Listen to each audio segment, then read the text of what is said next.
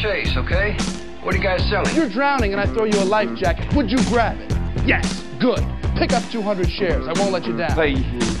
Pay that man his money. Ask them how they'd like to see 30, 40% returns. What are they going to say? No? I don't want to see those returns. Where's the money, Lebowski? You're going to make a lot of money, right? Be aggressive. Learn how to push. Show him a 3% return, and I'll trust you to watch his kids for the weekend. I'm a big fan of money. Move around. Motion creates emotion. I did not know that. That's it. I'm done.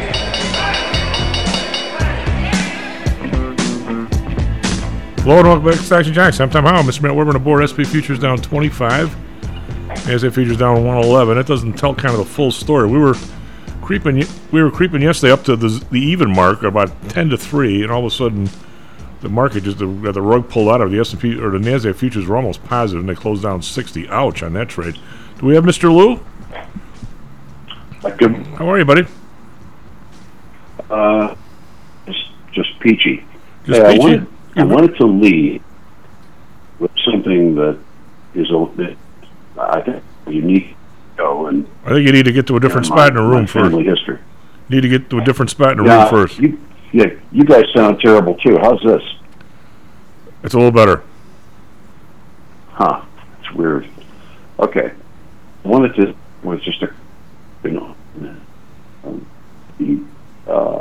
Trevor Jenkins.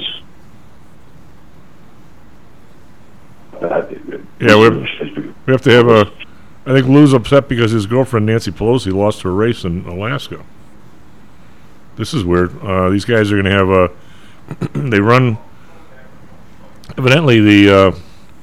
I'm not sure if Lou will know when he comes back. You can't ever really... I don't think you can ever really appoint a representative, and maybe you can.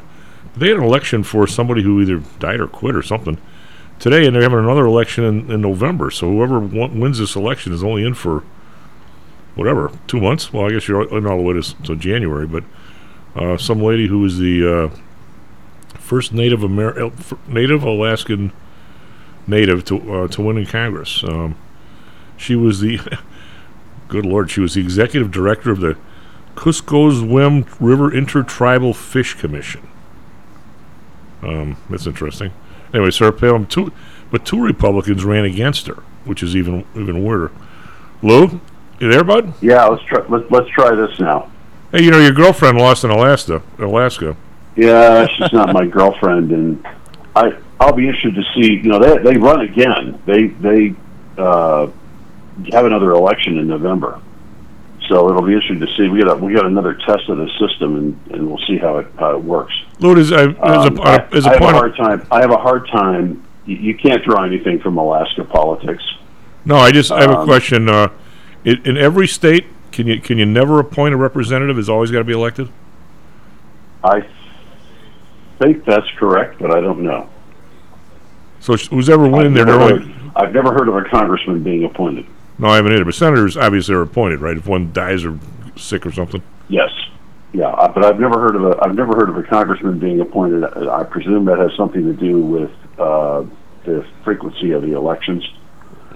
Well, it's known as the People's House, not the Appointed House, I guess, huh? Yeah. Right, so well, of course, senators used to be appointed. Right. They were not elected, so I don't know the history on that with the House. I probably should look it up. I wanted to talk before I was so rudely interrupted by my own crappy phone signal.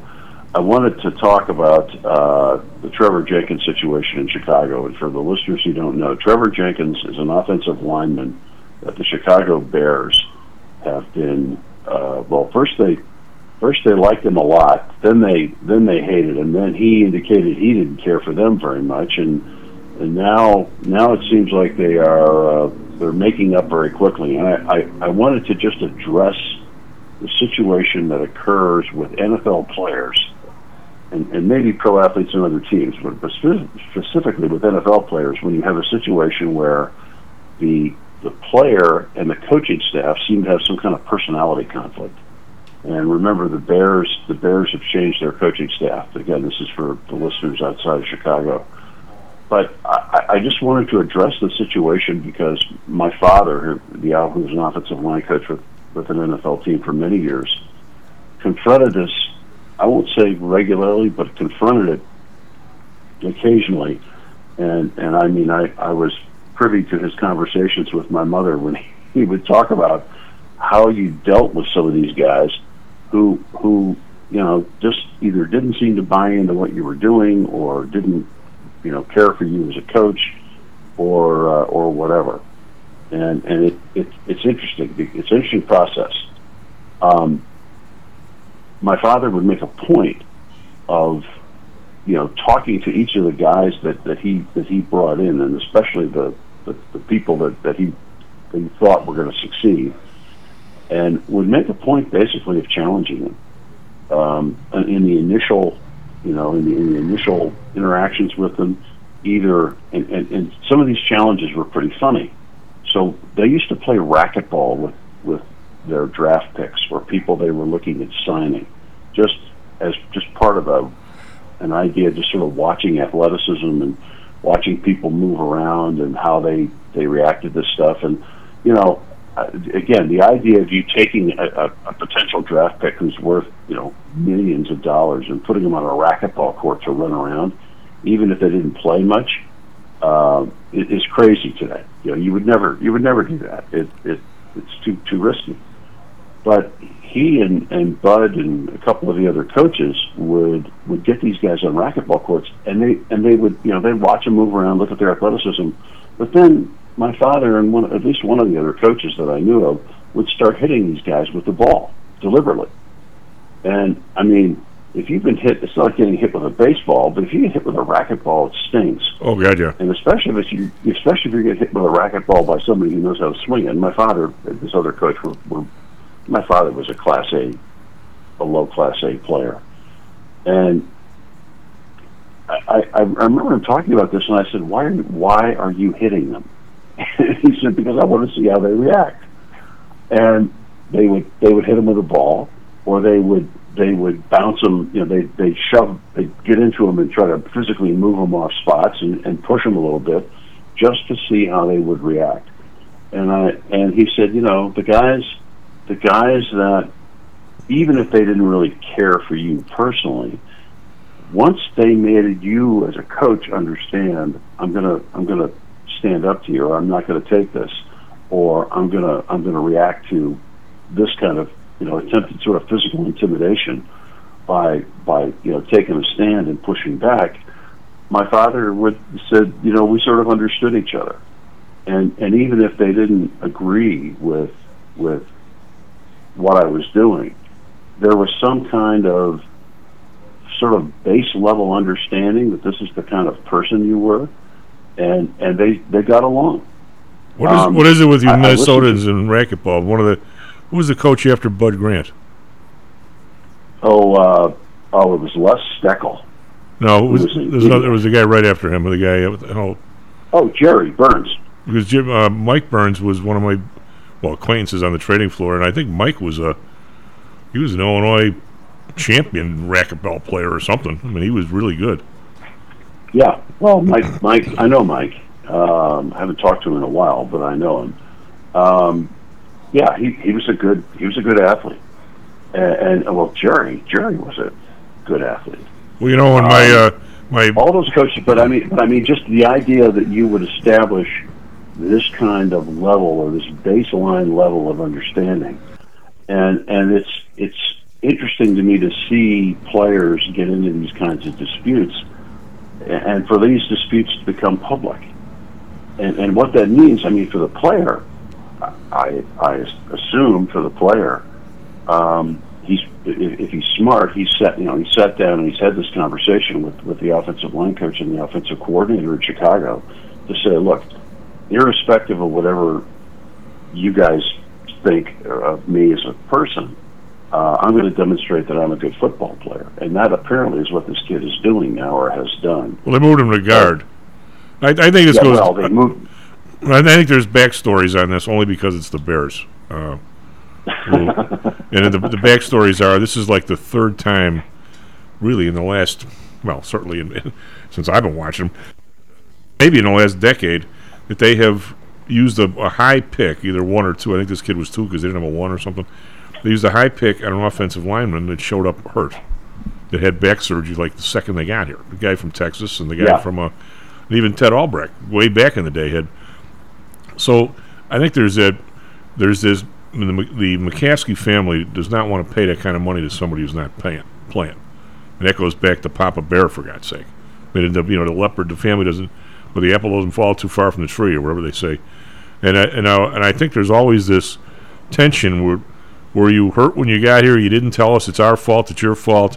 By the way, you should be playing because you played your last game at whatever college you were in, and now you're too hurt to play here. It was a whole year the kid didn't play, right?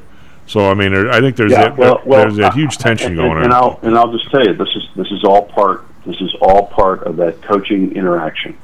And my father dealt with guys who had chronic injuries, and I think in the mind of the coaching staff, what is playing out right now with this guy is, and I don't know if they've had the direct conversation with him. My father always did. If they have had a direct conversation with him, that been good for them. But if they haven't, then as far as I'm concerned, that's on the coaching. That's on the coaching staff.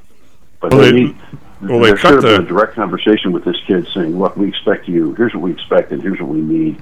And you need to be honest with us and tell us what's playing out," rather than this idiotic back and forth in the press about, oh, this guy's trade bait or whatever. I mean that's a terrible way to coach, and I'm hoping that they've got it put behind him. I mean, it looks like he's playing. It looks like he's playing fairly well right now. Well, they moved him to guard, and 2 weeks later they cut the guy that they signed to play guard, so he better be good. Well, yeah, I mean, I think that's why I say I just it's interesting to me to watch this play out, and as I said, I have personal experience with it because I watched it. I watched it in my household, where my father's move initially was to just deal with personality issues head on. Let's establish a baseline of understanding or respect for each other, and then once that got established, people were fine, and I mean, when I talked to players about my father, they said, listen, one of the great things about your dad was, you as a player, you never wondered where you stood with him, you never wondered what was going on, because everything was always right to your face, direct. This is what I think. This is where we have a problem. This is where you did well, and every one of the guys that came back for his memorial service said exactly the same thing in that regard. Well, it's funny that these teams have this history of doing this stuff, and they drafted a guy. I think he was. Well, I'm not sure. I think was he out of Cal? Ted Albrecht? I'm not sure. He was somewhere, and you can just tell right away the guy was undersized for like a left tackle, but because they drafted him as a tackle, he was going to play tackle no matter what, and he had some back issues as well. And I'm thinking. He motored around for a while, had a career playing tackle, and he was, I'm going to say very mediocre. The dude was I'm not an offensive line coach. It was obvious to me that if you just moved the guy over to guard, he probably would have been an all-pro. I mean, he had that ability. He just didn't have the big, long arms you want as a tackle, but he was strong as an axe, and he knew how to block, and his footwork was great. I mean, you wondered these teams make and break these players sometimes. I mean, they just play their own stupidity, I think. But this kid... Yes, oh no, that I agree. I mean, that was one of the points that these ex-players had mentioned, is that it was in many ways a breath of fresh air with respect to working with my father and a number of the other people on the Viking coaching staff. What...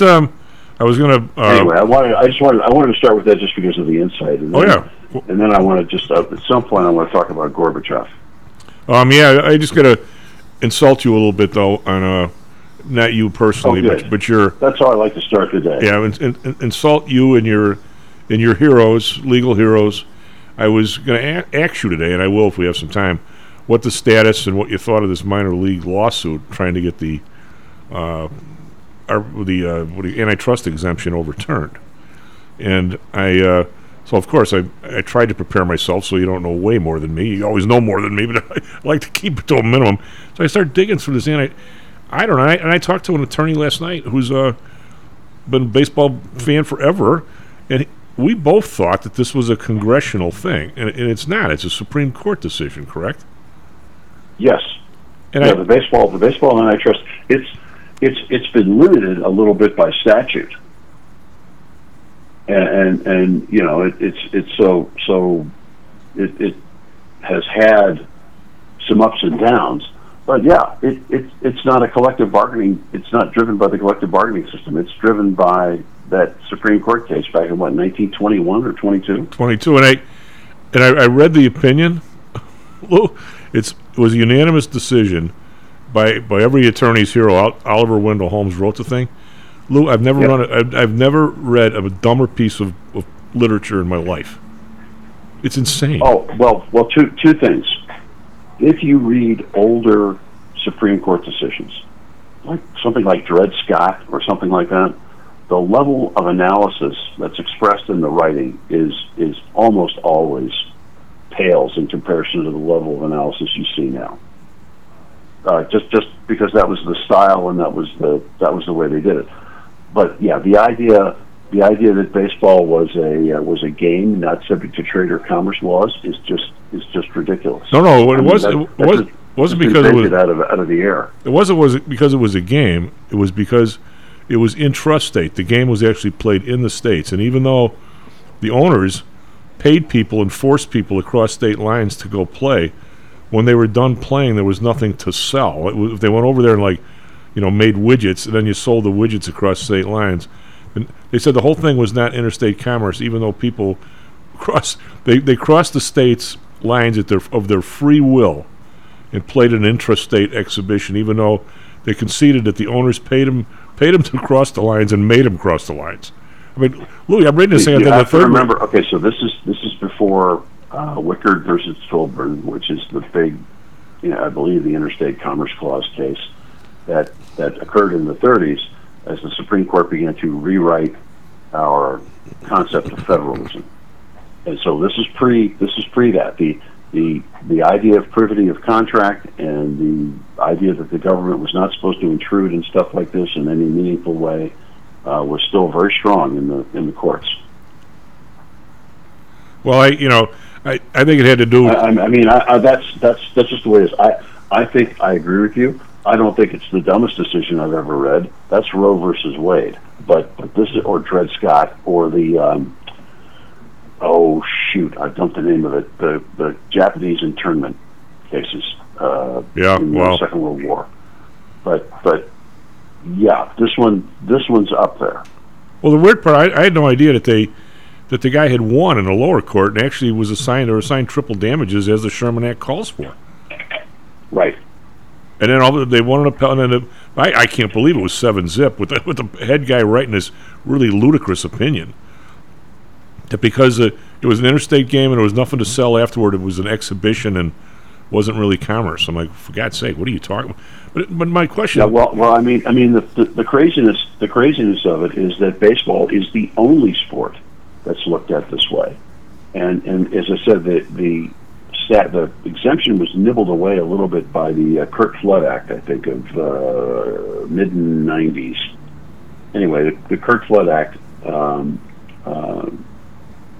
put employment, the employment part of that antitrust exemption, in some control of the. Well, it clearly hasn't. Sort of antitrust laws, but it, yeah, I mean, it's crazy. Well, I guess One, just a question, and you and I have talked, and Kevin and I have talked, and surely Carl and I, when you have these laws, it almost seems like whatever it is, there needs to be a sunset on just about everything.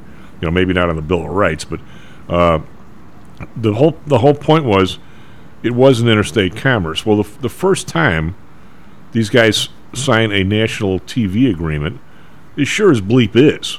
The whole ruling goes out the window. I mean, how does somebody not look at it again and say, "Wait a minute, it's now 2022 instead of 1922. This is nuts." I mean, the whole reason for it is crazed. It's like saying, "You won the case because you can't get from L.A. to New York in less than a month and a half." All of a sudden, they put a railroad in, and now it's 6 days. I mean, well, okay, the world kind of changes. I mean, why don't these things just automatically change or get reviewed? I don't know. I mean, the short answer is there are very There are very powerful interests at play, and it's not just baseball owners. There are very powerful interests at play to keep these things going. And you know, the Major League ability, or Major League Baseball's ability to control this farm system, control these players. I mean, that reaches down not just to the MLB teams, but to every little town, every little city that has a minor league team, and wants that team there. And you know, that team's a big deal. And I mean, if you some of the most gorgeous stadiums I've ever seen are these little, you know, minor league stadiums that get built in places like the Quad Cities, or the Railcats? Oh, in Gary. South Bend or Gary? Gary.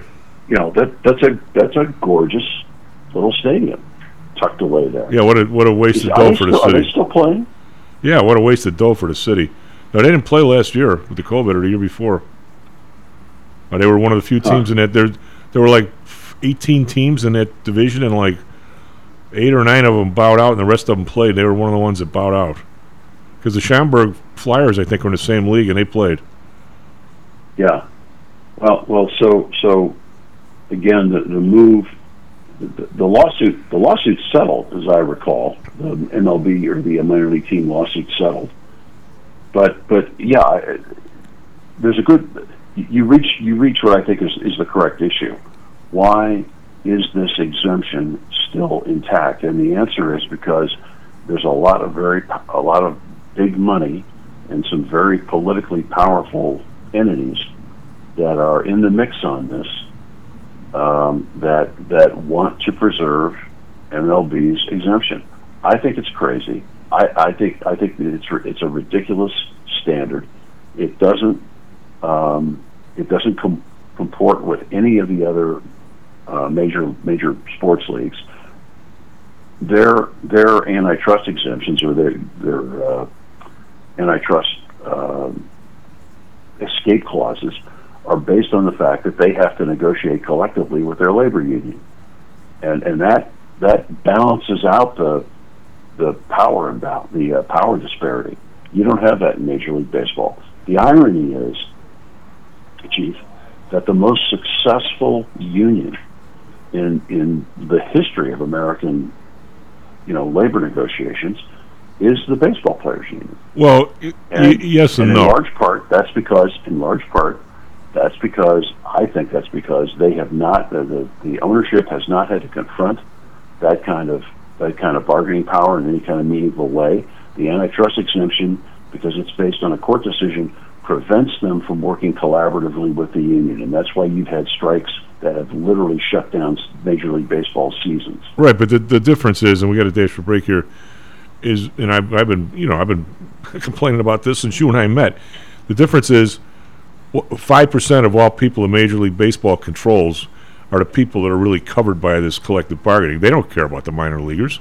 95% of the people who play baseball that are covered by this antitrust exemption don't even have a union. Yes. So that's what's screwed up about it. I agree.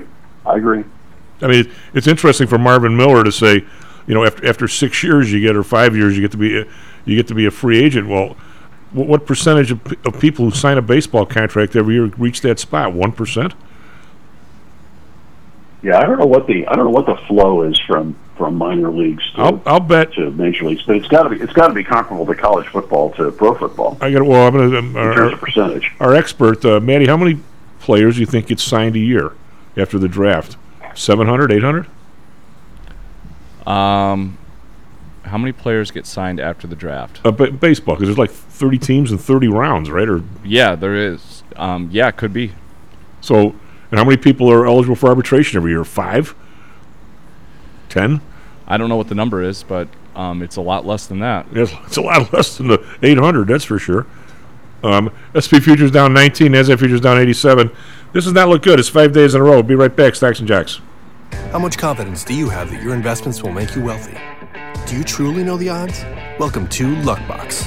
The Control Freak's Guide to Life, Money, and Probability. Luckbox shows you how to gauge the likelihood of success before you commit to an investment or any other decision. And Luckbox is free for 1 year at luckboxmagazine.com/jocks. Each new issue dives deep into the current investing climate, separates the signal from the noise with relevant trade ideas, and equips you with cutting-edge tactics you don't already know. Luckbox is the essential magazine for proactive investors who are hell-bent on pursuing life, luxury, and happiness through sports, fitness, travel, food, spirits, music, and a whole lot more. Smart investors don't bet on possibilities, they play the probabilities. Luckbox is $7.99 on newsstands, but you can subscribe for 10 free digital issues at luckboxmagazine.com/jocks. Don't rely on luck.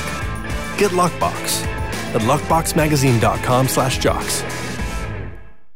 Is your business being challenged by the complexities surrounding healthcare reform or other matters related to human resources management? If so, then Cognos HR can help.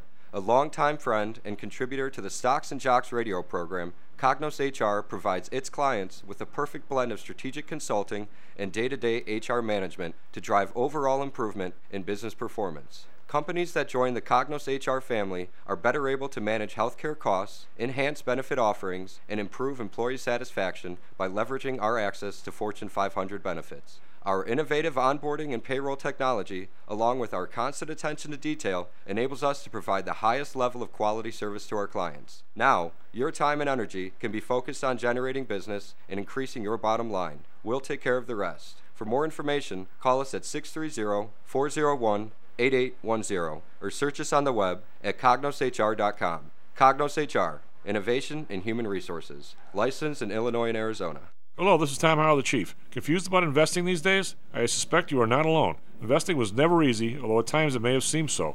I think one reason behind the current concern, although maybe not explained as such, is how the fluctuation in the American dollar and the associated politics is affecting your investments and your wealth. It may not be enough to make some money in your investments. You may need now to make enough to exceed the amount that your leadership is depreciating the value of the dollars you've worked your whole life to accumulate. That same leadership has seen fit to maneuver risk-free interest rates to near zero. Providing positive risk-averse returns in a zero-interest and declining real wealth environment is by far the toughest assignment I've ever had in my years as a money manager. I'm sure that a lot of you have heard that one way to possibly deal with this problem is to invest in so-called hard currencies like silver and gold, the idea being that they will retain their relative value in the face of devaluation of paper currencies like the dollar. To be honest, I have never been a gold bug. I've always had faith that having enough dollars and a good investment strategy was good enough. Now I'm not so sure. But I do know that if I did invest in gold or silver, I'd want to do it in the same manner as we do at PTI for investments in the market, with defined risk. If you feel the need to invest in gold or silver, we can do it using the same strategies that we use for our protected index program. No matter what you invest in, we feel that you need to know and control your risk. Find us at PTIsecurities.com. That's PTIsecurities.com. Stocks, jocks, stocks and jocks. Stocks and jocks. You are out of control. Here, right now, right here, right now, right now.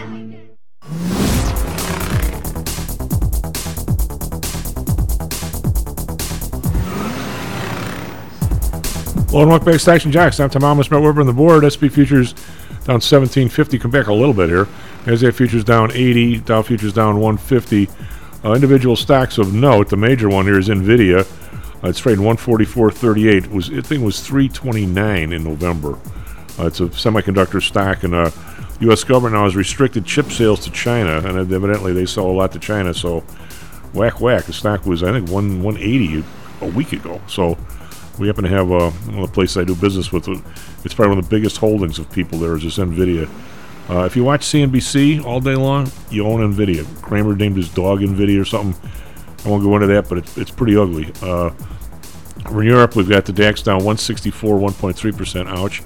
FTSE down 93, 1.3%, almost exactly. And CAC around, get a load of this. Every one of these three is down 1.28%. I don't think I've ever seen that before. We're in Asia. Nikkei down 430, 1.5%. Shanghai down 17.5%. Hang Seng, after trying to make a move toward 20,000, not so today, down 357, 19,598, so way below that. Yesterday, we were making a move to be up in the last half hour, and then it just turned right around. Dow was down 280, S&P down 31, NASDAQ down 66, and I'm saying it was down like 5 at quarter to 3. It was crazy. Bonds up 7 basis points, 3.20. Bund up 4 basis points, 1.58. Japan up 1 basis point to 0.24, where they pretty much have been forever. Oil Down another $1.78, 87.77. Brent down 197, 93.67. Natural gas down 5 cents, 9.08, still above 9. RBOB down 6 cents, 2.37. And as I went to pick up Matty up this morning, what was the thief on your block, Matty? 5.37 or something? He's $3 over RBOB. That's unbelievable. Yeah. Gold down 13.70, 17.12. Last time it got down to 16.98 before it flew back up again. I wonder if that's, well, whatever. I don't know. Every time I try and buy this thing, it goes down. Silver down 33 cents, 17.55. Copper down 6 cents, 3.46. We've got Bitcoin down 202 to 20,007, so right on the 20,000 line. And we have the U.S. dollar. The euro is back over a dollar, $1.12. Maddie, so it's slightly over a dollar, not much. What do you got for us, traffic, weather, sports? 36 minutes past the hour. Good morning to everyone out there. We have a couple of issues already this morning here on a Thursday. There's a vehicle fire on the northbound Stevenson just before Central Avenue, which is exit 285. That fire is blocking the left lane.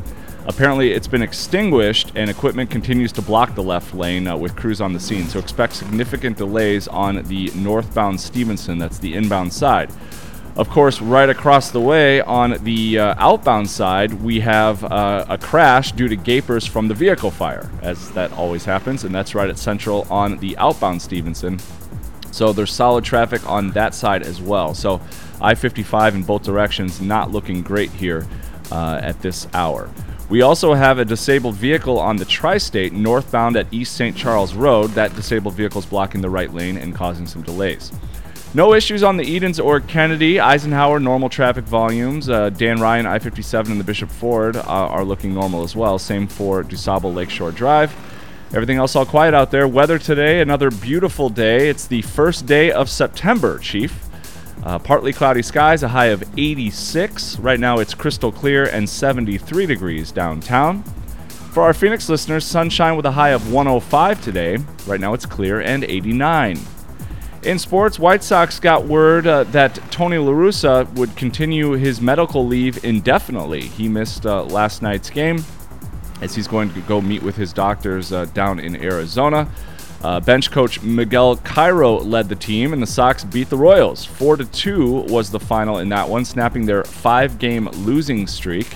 White Sox are 5 back now in the AL Central. Cubs beat the Blue Jays 7-5 up in Toronto. Diamondbacks were blown out by the Phillies 18-2.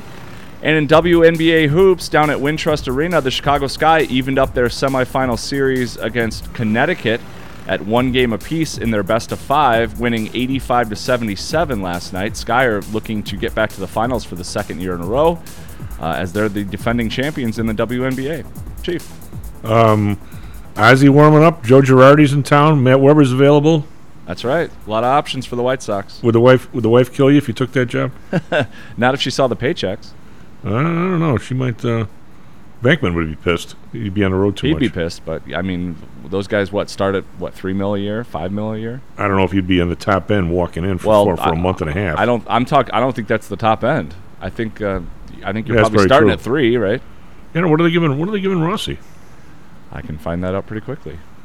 Lou, I have a quick question for you regarding finance and politics. David Ross is 2.25. There you go. You're right on. So he's a first-time manager, 2.25 mil. So I was a little high on my guess of 3 at the starting rate, but call it 2. I'll take that. You'll take that. That'd be interesting. Would you get his tickets? Occasionally. I wouldn't spoil anybody. Well, I want a real ticket. I'm not going to my phone. No, I agree. You'd get I don't know if real tickets exist, but if you're talking about paper. I think they do for the Skybox. A real ticket. In Chief's mind, it's not a real ticket if it's not paper. Yeah. But in reality, there was so much counterfeiting going on with the paper tickets. Now you have your ticket, and it's your ticket, which is kind of nice. I think it's also easier to transfer. That's true too.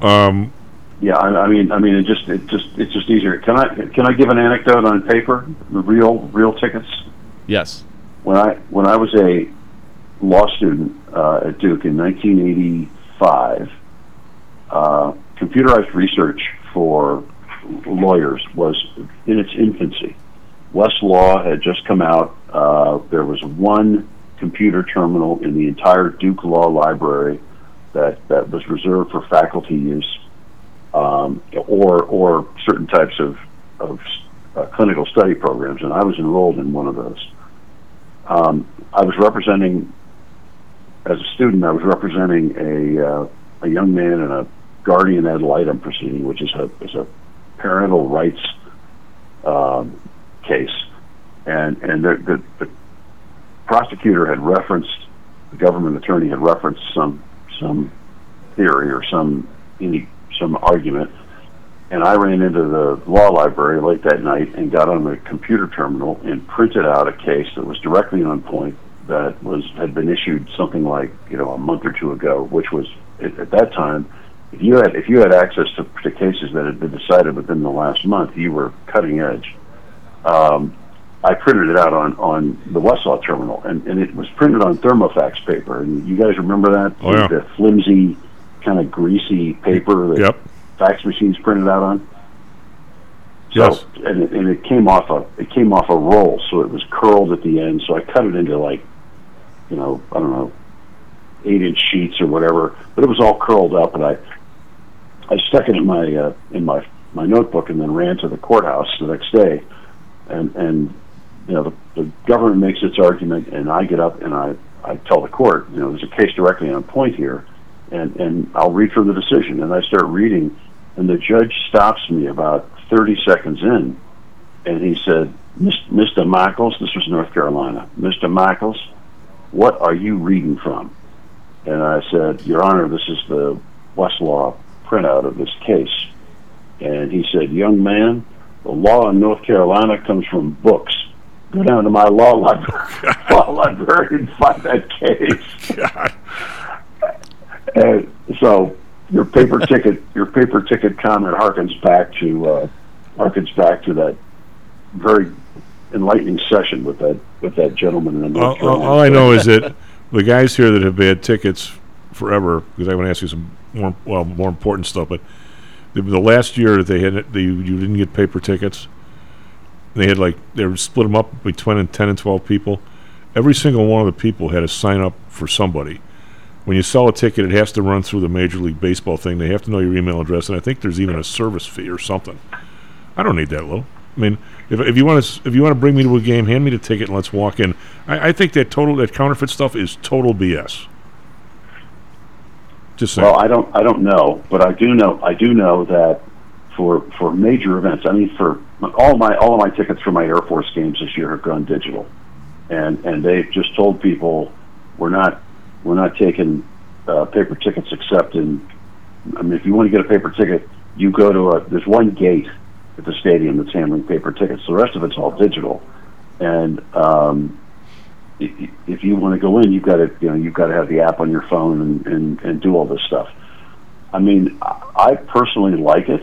I understand it gives a degree of control that's kind of crazy, but in some respects, if I was at a high value event like a rock concert or something like that, the ability to instantly know. I mean on Axiom or Axis or some of the other Ticketmaster, if there's an issue with your ticket, right away, and if you got the ticket, it's virtually impossible for somebody else to walk in and say, "Well, that's my seat," or whatever, and so I kind of like the security of the digital tickets, again, for high value events.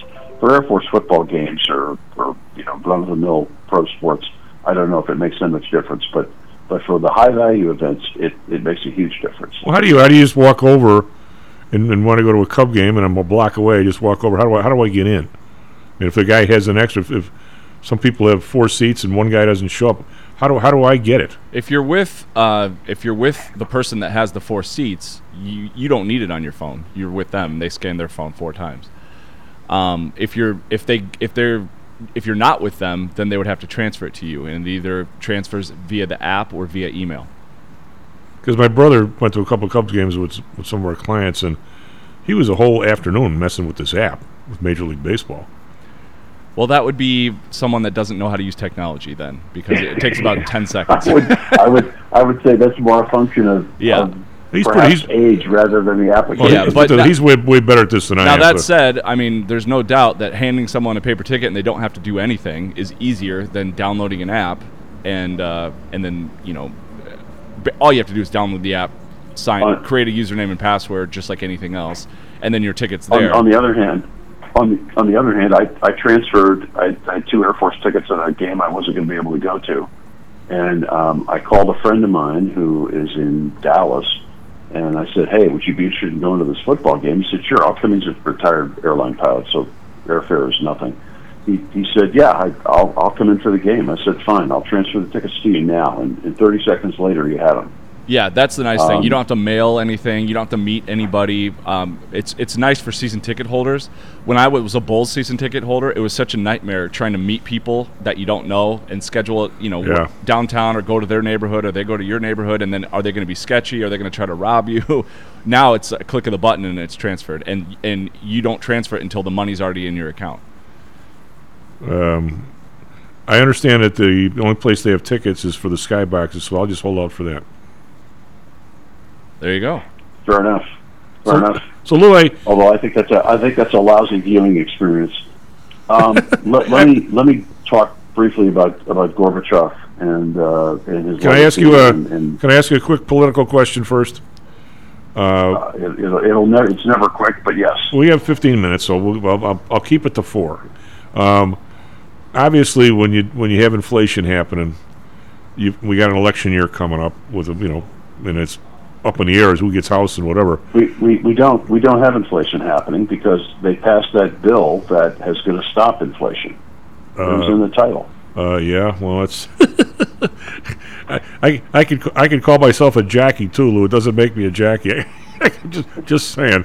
Boy, I wouldn't want to be that horse. Anyway, that's the old. I think it's Mark Twain who said, "How many legs does a dog have if you call the tail a leg?" Yeah. The answer is 4. Calling a tail a leg doesn't make it a leg. That's right. That's true. So obviously, I'm not going to go through a big deal here, but if you have inflation for a while, the people who own assets, people who own stocks, people who are the owner bees, the 1%ers usually do very well with inflation, where the rest of the people don't. And now all of a sudden, the Fed is kind of turning this bus around a little bit, and all the debate is Powell going to have basically the balls to do what he says he's going to do? And most people think he won't be able to, pressure-wise. But most people on TV, I have no idea. Well, I got to believe, Lou, that the pressure on him and the representatives normally would be, hey, tell that bleep if he drops his market another 10%, you're getting your last check from me. But now I also think that the inflation has gotten so bad for the rest of society that there's as many corresponding phone calls saying, hey, I can't feed my family. You better stop this crap. I'm almost wondering if the pressure is almost even now. I don't, but I have no way of gauging that. I'm not sure. I'm not sure. I do too. The only thing, everything that's driving the train in D.C. right now, as far as I can tell, is not based on any kind of voter response. There's very little accountability within the executive branch on these kinds of issues because the press is not holding them accountable, and until it does, they're not going to feel. I don't think they're going to feel the pressure that a normal voter feels. These guys are ideologues, and that's why we're seeing some of this ridiculous stuff coming out. I mean, there was no other reason for that student loan forgiveness thing to go through. What the Wharton School just said is going to increase the budget deficit by $1 trillion in theory, and ultimately cost us $1 trillion in terms of its overall economic impact. I don't know about that, but there was no reason for that program to be enacted unless you're basically insulated from any kind of real world decision making process. So. I think the answer is that the only way that this administration is going to get things turned around is if they get kicked out of office and the people that are making these decisions find themselves limited by political reality, which is you don't have enough votes in Congress to do what you want. Well, I will say that given the way they're making decisions right now in the White House, that student loan thing is I think manifestly unconstitutional. But I'm watching in some of the litigation that I'm involved in against the federal government, just the incredible high-handedness is not the right term. I'll give you an example. We're dealing in a case with this mandatory COVID vaccine in the military, and so there hasn't been until within like the last week or two any licensed vaccine available anywhere in the United States. All of the vaccines are on this emergency use authorization, and those are two different, very different legal categories.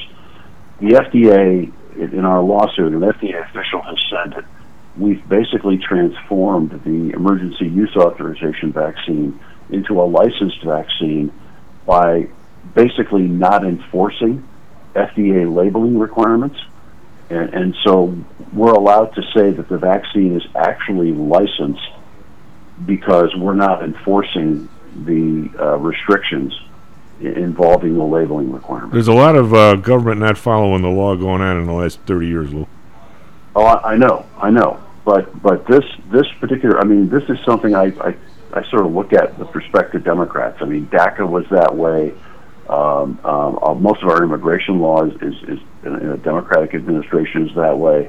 Our gun regulations and incarceration is that way. But I'm just saying, this kind of executive shortcut to force, to try to basically ignore legal standards and regulations.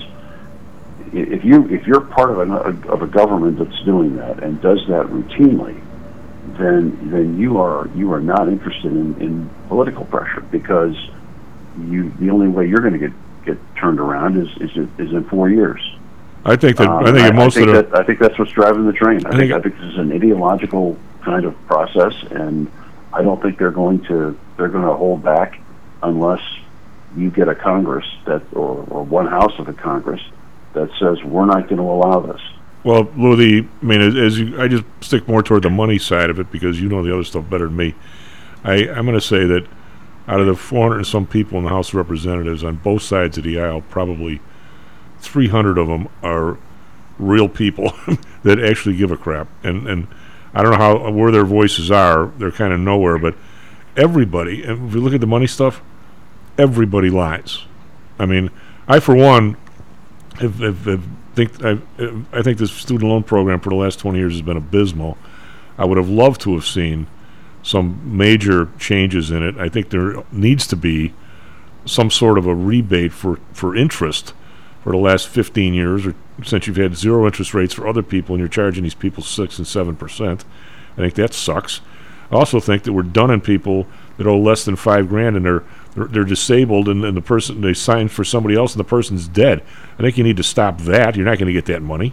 I mean, you might as well write that one off, right? I mean, how many? I bet we could write off 20,000 of these things. We're never going to get a dime, and just stop having people dunning people. But I'm saying on the money side, there's really no difference between this bill that just got passed that calls the inflation thing, when the tax piece of the bill comes nowhere near paying for it, even though they say it is. It's no different than Trump cutting tax rates. And by the way, I like tax rates going down. Trump cutting tax rates, telling people that they're actually ending up with more money than before. That's just as idiotic. Well, I mean, they never tell the truth, either side. They just come from a different direction. Well, but my point is that when you've got an ideological group. And this is one of the reasons why I think we're seeing stuff that doesn't make even remote economic sense. At least the Trump stuff, Trump had at least an argument saying, look, we cut tax rates. We there's a multiplier effect going in that takes place with respect to that money flowing back into the economy. We cut regulations. There's a multiplier effect that comes. You can make that argument from. When you go from 70 to 50, like John F. Kennedy did, or Reagan, you're not going to make that by going from 30 to 25. No decision or 20. That may be correct. I'm just saying that there at least was some economic justification that made sense. This is just outright fanciful craziness. The idea that we're not in a recession after two quarters of depressed economic activity.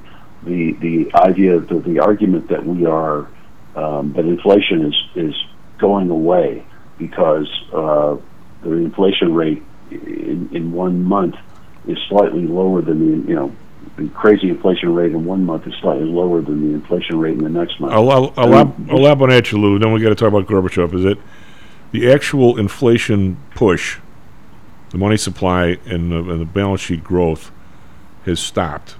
Okay, so the actual accelerator to the inflation, I believe, has stopped. Now that doesn't mean it's going to take a long time to go through the CPI because they're totally, I won't say ignorant, but because the people who work there aren't, but they're totally in denial. It's going to take forever to walk through, but you have this 35%, I'm going to say, price level bulge in the last 3 years. That's the problem because people just can't deal with it. They haven't come close to getting a 35% raise. But the actual inflation accelerator, the way I explain it, is already stopped. That doesn't mean that you and I are going to get any relief or anything. It's like somebody saying, you know, the park in front of your house now is going to be $5,000. But by the way, it's not going to go. It's not going to go up for 10 years. I think you make a pretty good case. First of all, I agree with you, but I think you can make a pretty good case. I just saw the study coming out of Wharton or somebody about the impact of oil prices, and the comment that energy prices are the principal driver right now. No, they're not. Those have stabilized because of reduced demand, and because our strategic petroleum reserves are at the lowest point in the last 40 years. That is the most. And not you. That is the most. Not only is it one of the, for a monetarist, that's the most ignorant argument there is. It's the same argument we had in 1973, and it was wrong then. It's those dirty Arabs. Yeah. If it wasn't for them, we'd be okay. Hey, we only got a few minutes. I'm just saying that the projection is for energy prices to start rising again and for gas to be $5 a gallon by December. This effort by the Biden people to depress gas prices is short term, at the midterms, and it's going to collapse after the midterms. Well, tell us about Gorbachev. So I was following Russia. I followed Russia carefully, and I was in and out of Russia, the former Soviet Union, after the collapse. I was in Russia a couple of times before the collapse, and Gorbachev is a fascinating sort of historical figure. Did you ever meet him? Pardon me? Did you ever meet him?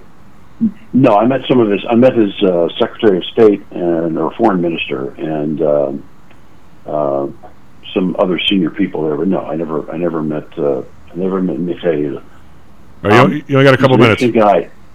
Yeah, he's an interesting guy because he deserves a lot of credit for what happened in Eastern Europe. You know, Honecker, the chairman of the party in East Germany, wanted to basically, you know, just massacre people in the streets. And when the protests started in 1989, and Gorbachev told them, if you do that, you're on your own. We're not going to support you. And if there's an uprising and they come for your scalp, we're not coming to save you. He communicated that. He didn't allow the Soviet military to go in and stabilize Eastern Europe when these revolts started. And to that extent, he gets a tremendous amount of credit. I do think that he had absolutely no idea the tiger he was riding. He needed to liberalize what was going on or change what was happening in the Soviet Union because he saw how far behind they were falling and how the quality of life of the Russian people was suffering as a result of the Communist Party. But he believed that the Communist Party and the Soviet Empire was sustainable with a modernization effort, without really understanding that the modernization effort meant that the key part of the modernization effort was getting rid of the Soviet state and this idea of state control, and that it couldn't sustain itself without a very heavy hand on the people of Russia. Lou, it's like we got a dash. That is what led to the end of the USSR. It's like starting a war; you never quite know where it's going to go, do you? Well, it's something like that. I mean, this was more controlled. The story, the apocryphal story that you hear about Gorbachev is he visited Canada on an agricultural visit, trying to get some ideas about how things were going, and he talked to some rancher. Well, we got to dash off the break, but S&P futures down 14. He noted. Go ahead. All right, S&P futures down 14. Nasdaq futures down 76. Be right back, Mr. Dan Janidis. This self-directed trading is a lonely job. Online trading is not as easy as point and click. No, it's not. Everyone, even professionals, need to share ideas and think out loud every now and then. That's what I like about PTI Pro Direct. Their staff of former option floor traders really helps me choose the right strategy for trading option volatility and plan the time decay for my covered writing program. Yep, nothing can replace years of trading experience to stop you from making that dumb trade and for saving a few bucks. We've all been there and done that. Yeah, I have access to all that great trading advice and experience for just a penny a share for stocks, $1 for equity options, and $1 minimum a trade. Our clients at PTI Pro Direct can call when they need a little help on a trade or just to talk about the market in general. We trade every day. We love this stuff. That's what I like most about PTI Pro Direct. Cheap prices, along with great advice from real floor traders. It's the best of both worlds. Tell your friends. That's PTIProDirect.com, PTIProDirect.com.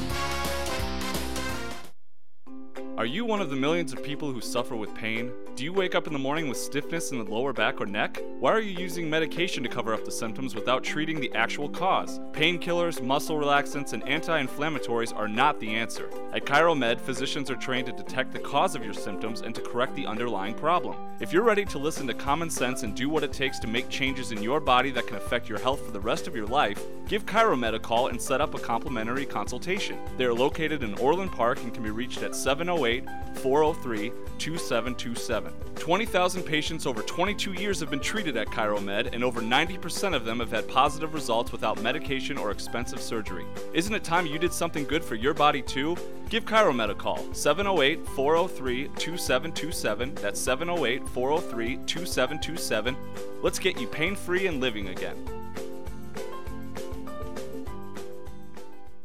Hi, I'm Audrey Johnson, owner of Home Source Realty and frequent contributor to Stocks and Jocks radio show. If you're thinking about purchasing real estate this summer, could be a good time to shop around. Whether you're a novice or seasoned investor, low interest rates and good inventory make adding bricks and mortar investment to your portfolio an interesting possibility. Many a great fortune has begun with the purchase of property. Call me today for your personal investment consultation, and I would be happy to get you started on your path to prosperity. You can reach me at audreyjohnson@realtor.com or call me at 708-349-3456. That's 708-349-3456.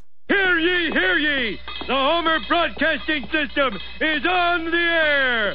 Stocks, jocks, stocks and jocks. Stocks and jocks. You are out of control! Right here, right now, right here, right now, right now.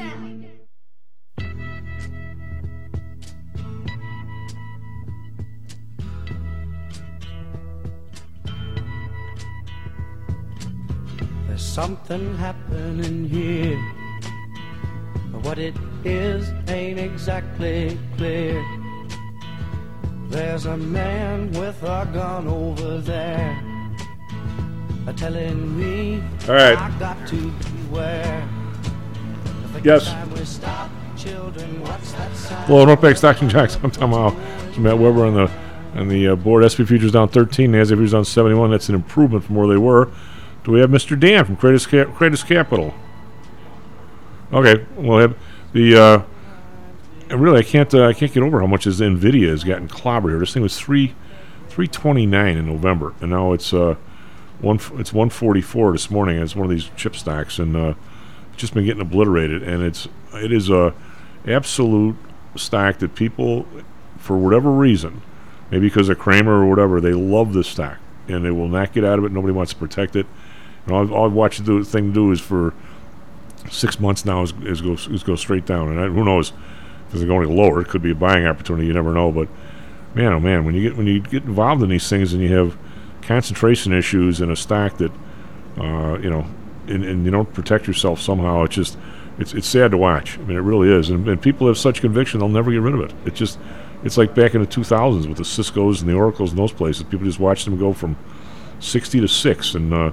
No, I love this stock. I love this stock, and you just—I don't know. And I do this for people all day long. I mean, you just have to be careful when you have any kind of a concentration issue. When you have Apple's another one. People just have Apple, and let's just hope that Apple never drops by half or something, because it's going to take an awful lot of investors with it, because it's not a stock anymore. It becomes a cathedral. You know, it's a church. And, these things, just remember, they're stocks. They should be good investments, and you like them to grow, and you like the earnings to go, and dividends increase. You know, that's the world we hope we have. I don't know that that's where we are. I mean, a lot of this, just remember, and again, I'm not giving any kind of investment advice, just remember that the market is up 30 to 40%, or was, from the start of COVID, just because money was poured into the system. The economy's no better now than it was beginning of COVID. You have some companies making more money, but it's inflated money. You also have a lot of companies that closed, so if a restaurant's doing okay, you can't say the world's fine if there's three boarded up places across the street that used to be restaurants. Just whatever it is, you sort of have to have some common sense here, and you can't have blind faith toward these things, because they don't care about you. I mean, the head of NVIDIA is going to make his money, and he doesn't really care if you make yours. And it's sort of unfortunate that's the way the world is, but it sort of is. Still waiting on Dan, so it's you and me until he calls in. Well, that's all right. What do you make of the Sox? What would you do here? You can't get an interim guy. I mean, what do you suppose is going on? Well, I'm a firm believer that Major League Baseball managers don't matter that much. So they could go on a winning streak with Miguel Cairo as the fill-in manager. But that wouldn't surprise me at all. We've seen that many times in baseball. So I don't think that's their problem. Their problem is they need to start scoring runs and stopping the other teams from scoring runs. And they haven't been doing either of those things very well lately, even against bad competition like Kansas City and Arizona. Losing five in a row against that level of competition when you're in a playoff race and they're playing for nothing is pretty disappointing. But that said, they got this last month. It's September 1st. They're 5 games out. If they can go, if they have, call it 30 games left, if they can go, 20-10 or 22-8, some big run like that, which is unlikely based on how they've been playing, but it's not impossible. They could still win the division or force a playoff, a one-game play-in or something. Well, you need 3 or 4 pitchers, maybe 2 or 3, to win 3 games in a row, and they have people that are capable of doing that. The question is, what is wrong with Giolito? I mean, the guy he's getting hammered. He's not. It's not just like is he tipping stuff? Is he hurt? I mean, something's wrong. I mean, they're teeing off that guy like it's like some bad softball pitcher, for God's sake. And there's a guy you should say he could win 3 in a row. Lance Lynn, certainly. Cease could do that. Well, Cease kind of has been doing that. He's kind of been their one stopper.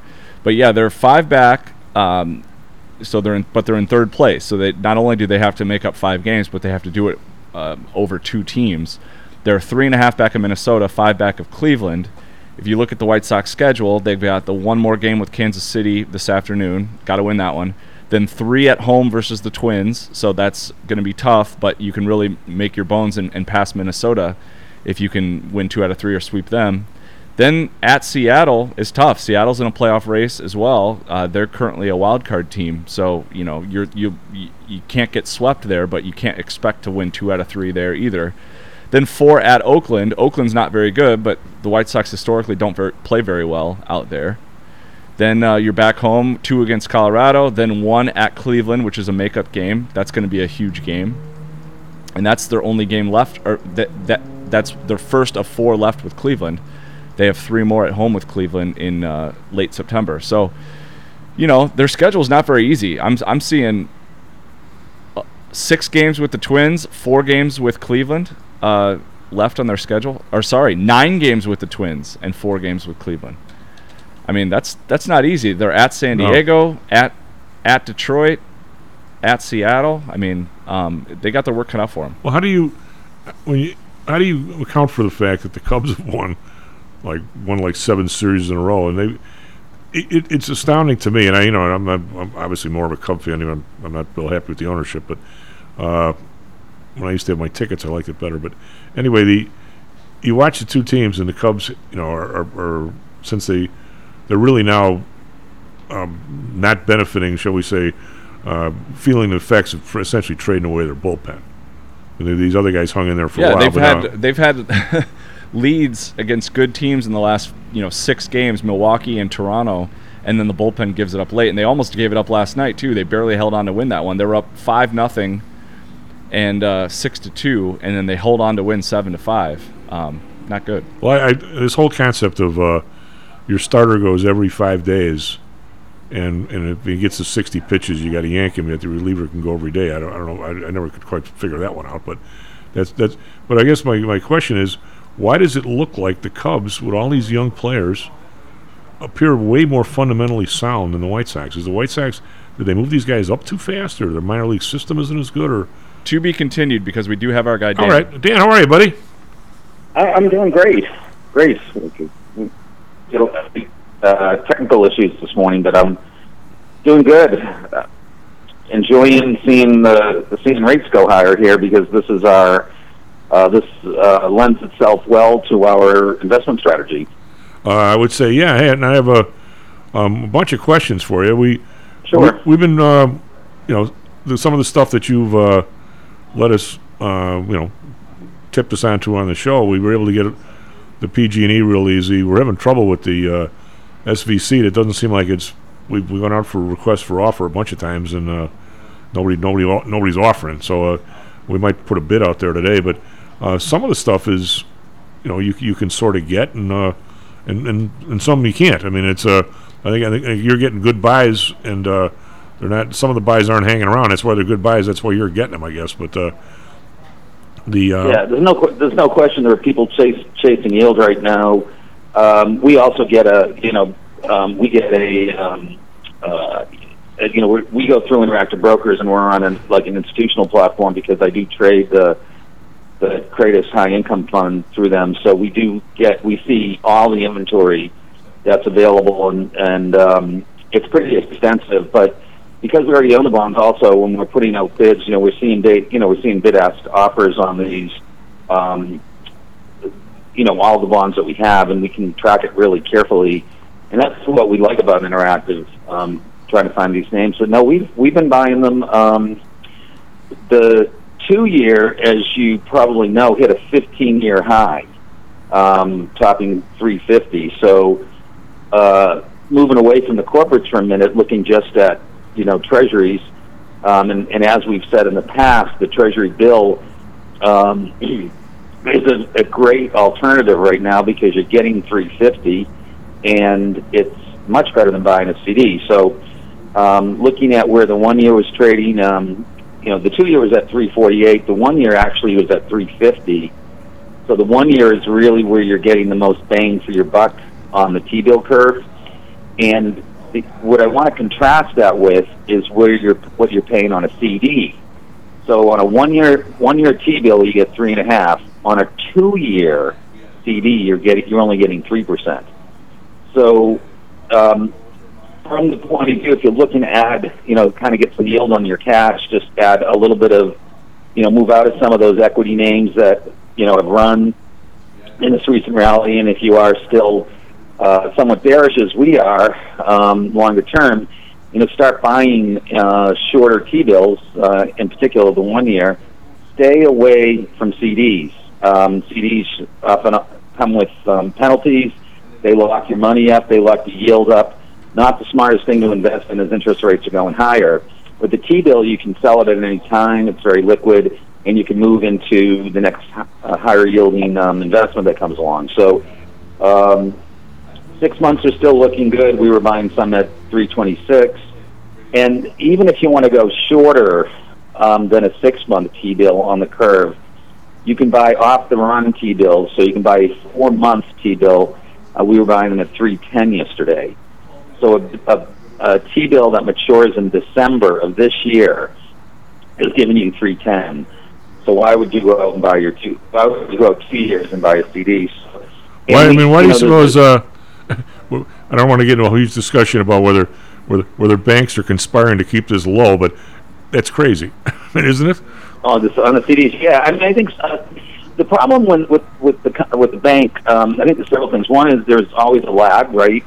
Just like there is with mortgages, there tends to be a lag when mortgages are going down, And then there's, there are additional costs that have to be paid, as there, we don't have those costs when we're trading on Interactive's platform, and also because the rates already are so low, that piece that they take is a larger percentage than if rates were, say, 10%. You know, it might be the same amount, but it becomes a larger percentage of the yield that you're getting. Yeah. So that's part of it. And I like the flexibility you have with T-bills. I wouldn't say put all your money into it, but as time goes along here, I mean, it's only 3 weeks away from our next Fed hike, and if we get 75 basis points on the 22nd of September, then we're going to actually see even more, these shorter T-bills that I'm talking about, shorter bonds in general, we're going to see even more yield. So,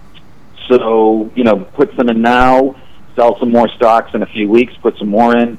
You know, that strategy makes a lot of sense with the outlook still being relatively negative. And although there was talk, you know, if you heard Powell's speech, everyone sort of pointing to that as the reason that we saw this change in, you know, sudden increase in short rates. I think maybe some people needed the affirmation that was going to happen, but I'm not really quite sure where people were already pricing in cuts next year, because in this environment especially, it's unlikely to see cuts. And the reason it's unlikely is that we do still have some cross-currents, being labor, for example. We still have to shake out the labor market. That is, we're still in the process of doing that. And we still have inflation. I mean, inflation needs to come down. And despite the fact that gas prices have come down a little bit, we're not seeing it across the board. We are seeing a slowdown in demand. We are seeing a slowdown, period. But it's going to take a period of time before we see the rest of the slack in the economy shake out. That's why I do not believe we're going to start seeing cuts next year. I think that's too premature. And I think the last month, up until last Friday, the market was pricing in these cuts, which I think it was doing really without paying attention to, you know, looking at, you know, some of the different factors like jobs, like inflation, that are still, it's going to take a while to get through this period. So doesn't mean that it doesn't mean necessarily all bad news, and it certainly doesn't mean you can't make money. In fact, you can make money in this environment, but it's just being patient. Well, I think everyone else is thinking. We put a lot of people in a few people in the T-bills a couple of weeks ago, the 6 month, and I think they probably crept up a little, but still, it's all right on the 6 month. I have a couple of real specific questions here, real quick, because I got other stuff I want to talk to you about. When you look at a bond sheet, what is if anybody's ever seen, what is a make whole call and what is a conditional put? So there's a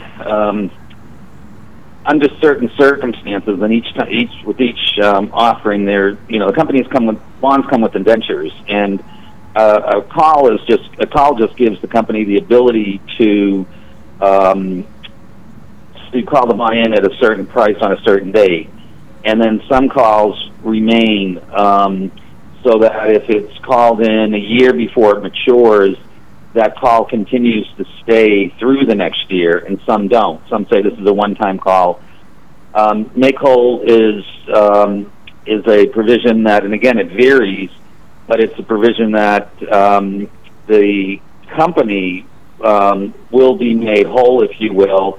The bondholder will be made whole, if you will, and that the call will be, in other words, you will get the full amount of whatever the call price is. Like, in other words, there are some calls that allow you to, you can buy it in at, say 101.5 if that's where it's being priced. But that wouldn't make the investor whole. In the case I have to get into some special circumstances, but what it generally means is that the company is responsible for making the bondholder whole to the extent that they paid, a premium to the not to the current call price, but to a future call price. Okay. So it's you're still going to lose money because you're going to lose a little bit of capital appreciation On the conditional put, the company has the ability to buy, or the investor has the ability to buy, to exercise a conditional put if there's a particular event. For example, company gets bought out, and there might be a period of time where it provides, prior to maturity of that bond, where it provides the bondholder with the ability to put the bond back to the company at a certain price prior to executing the agreement, okay. Executing the transfer. One thing, one company I want to note that we talked about quite a bit in the past that had something like this happen, but it was actually a preferred stock, is Blue Knight. And Blue Knight if you recall, they were the asphalt storage company. They had storage facilities around the country. They had a preferred that was paying 9.75%. It started talking up, and we were originally talking about buying it in the 5s when we first started, when we first mentioned it. Well, they were taken over by a private company, and the preferred holders were given 8.75%. So, as a holder of the preferred in that case, because of the takeout, you got 8.75% on your bonds that you probably, on your preferred stock that you probably paid 5%. So, anytime there's a takeout, there's usually takeout provisions that will make the bondholder, or in this case, preferred holder, whole. And that's why more than whole. And that's why people need you, because these things are pretty darn complicated. Yeah, they are really complicated, and the thing is that no one looks alike. There's no standard provision, so you have to be really careful to read the language, and that's part of what we do. What I had mentioned to you before, and what I would mention to any investor is the way to make certain that you're not going to get negatively impacted by any of these events is to buy at a discount to par. And when you're buying bonds, a discount to par would be anything less than $100. So there are bonds, we mentioned ADT, the security company, has these 4.125% that are due in June 15th, 23. And, I just checked again this morning, and there are bonds available close to 6%. So 6%, when I say 6%, that's the yield to maturity. So the price is below that. The price is around a $99 price. 98 and a fraction.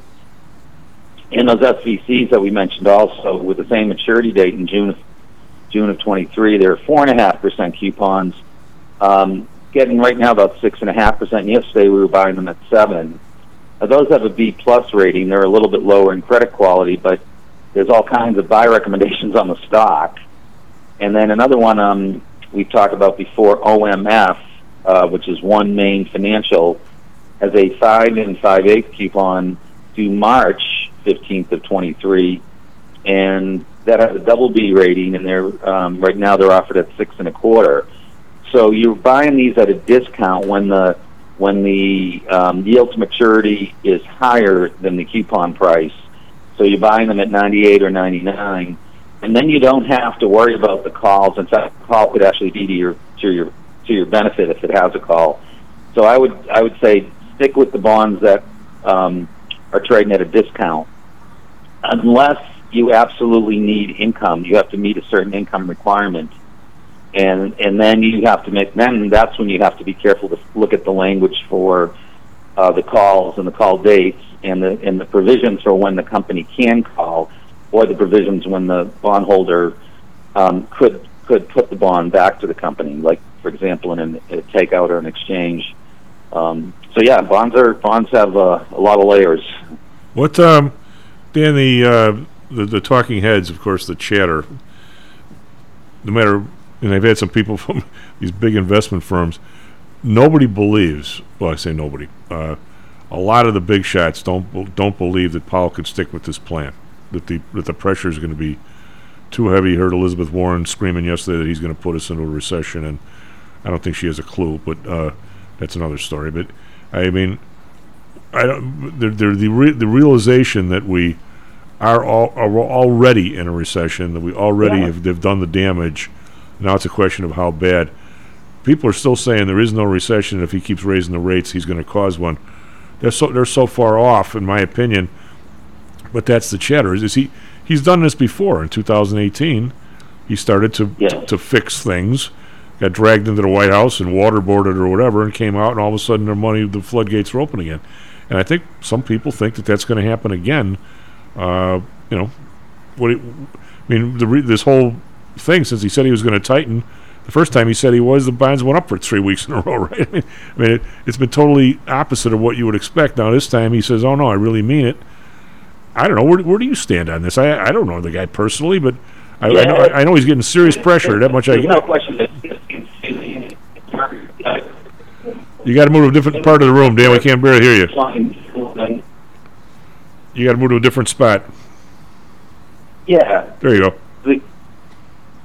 go. What I would say is, I'm listening to Powell's comments, that what he is affirming that I think, has gotten the majority of people concerned, is that there's not going to be any cutting taking place next year. And like I was saying earlier, I think that's too premature to be predicting what's going to happen. And we don't know how this is going to end, how these responses, these rate increases are going to affect the market. And it takes months and even years for those rate increases to affect the system.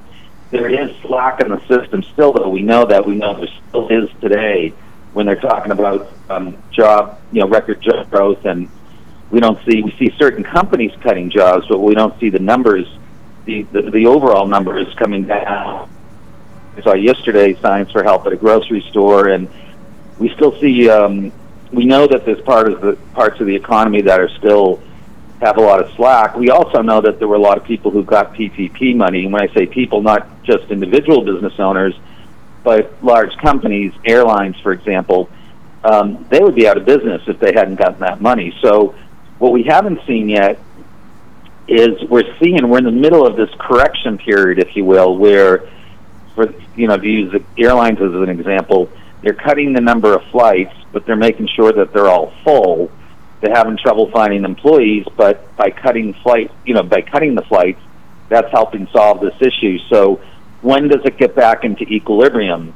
And I don't think that I don't think the Fed is going to overshoot, if you look at that sector, for example, anytime soon. That sector is going to be impacted more negatively by things like oil prices. And we still see oil prices coming down. We had one day, a couple days ago, they were up. Last few days they've gotten hit again, so it's a an overreaction to think that we're going to be going into a deep recession or depression, but it is also being somewhat being someone in denial if you can't admit that we are in one right now and that there's already been a contraction. Which is the definition of a recession: two quarters of negative GDP. So. It's just, I think the employment is the swing factor here, the major swing factor, and to the extent that gets worked out, and that may be a few months or it may be a few years, but as long as companies are continuing to raise prices to hire help in this environment, we're going to have inflation. And this is the issue that we go back to 2 years ago. We go more than 2 years ago, long before COVID.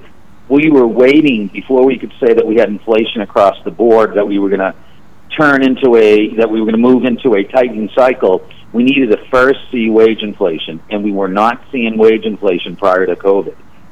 So that was the thing that would have taken us into the natural part of the cycle, and now it's happening, but it's happening. It's kind of convoluted because we've had we had supply chain issues, and we've had kind of a different philosophy amongst workers, I guess. So certainly a change in mentality about work, whether it be working from home or wanting to get paid more for the same work. And as long as that's happening, this system hasn't worked itself out, and I have no concerns about the fact that they'll continue to raise rates. But I also don't have any concerns that it's going to cause a huge recession that's going to last for a long time. I think that it is happening slower than I think some people realize. I think we already had the quick jump, a year ago, and it's going to take some time to work its way through the system. So higher rates, I think, will continue to be a good thing. that's definitely a good thing for our investment strategy. There's definitely ways you can still make money in this environment. I would say looking at the riskier assets right now, not the time to be doing that, not the time to be taking a chance with your meme stocks. And, you know, as I said before, go to the casino if you're looking to do that. Not the time to be looking for, you know, smaller, risky Asian, you know, one-off stocks. It just, you know, you might be able to make money, but the chances are much slimmer in this environment. Well, Dan, if you go to some, Reddit? Is that the, I don't really know the site that gets all these guys fired up about, you know, Bed Bath & Beyond. Thing trades 26, and 2 weeks later it's 9 or 8 or something. I mean, you got to wonder, I mean, after it happens once or twice to you, you got to figure that you're the sucker at the table. I mean, for God's sake. Yeah, I think with a situation like that is it's clear if you get out and you see what's going on, that the store's having, you know, the chain is having major problems, period. That's not very hard to see. I mean, you can understand the dynamics with you know, Amazon taking over a lot of their business and the competitors. You can understand what the overhead costs for these companies, you know, as inflation goes up. You can understand what the difficulty finding labor. So that just all of that, without even knowing the company very well, would keep me away from them. Oh, yeah. But if you see a name sell off, whether it be a Bed Bath & Beyond or another company that doesn't really have the potential to withstand a downturn, you're just losing money. You know, in trying to buy them on the you know, by following technicals, or trying to buy them by saying, okay, they're up 50% today. This is the time to step in. Well, you might get a day or two of good trading, but then, you know, a month later you're going to see another downturn. So the thing about going into an environment that environment of slowdown, not the time to be adding companies that are absolutely are startups. Dan, unless they have a really good story. Dan, we had a dash. We're not on 21, so this morning doesn't look so hot either. Do you believe that quick sell-off last night at 5-3? That was wild. Nasdaq futures are down 100. Dan, talk to you next week. Thank you. Be right back. Stocks and Jocks. Sure. How much confidence do you have that your investments will make you wealthy? Do you truly know the odds? Welcome to Luckbox, the control freak's guide to life, money, and probability. Luckbox shows you how to factor in the likelihood of success before you commit to an investment or any other life decision. Your brain is smarter than your gut, and that's why you owe it to yourself to read Luckbox. We've made it easy because Luckbox is free for 1 year at luckboxmagazine.com/jocks. Each new issue dives deep into the current investing climate, separates the signal from the noise with timely, actionable trading ideas, and equips you with savvy investing tactics you don't already know, all while exploring how to live your best life through music, spirits, food, sports, travel, fitness, and a whole lot more. Luckbox is the essential magazine for proactive investors who are hell-bent on controlling their financial futures. It's for overachievers and alpha types who don't buy into Wall Street's investment gurus. It's for mavericks who believe in life, luxury, and the pursuit of happiness. It's for you! Smart investors don't bet on possibilities, they play the probabilities. Luckbox is $7.99 on newsstands, but you can subscribe for 10 free digital issues at luckboxmagazine.com/jocks. Don't rely on luck. Get Luckbox at luckboxmagazine.com/jocks. Hello, this is Tom Howell, the Chief.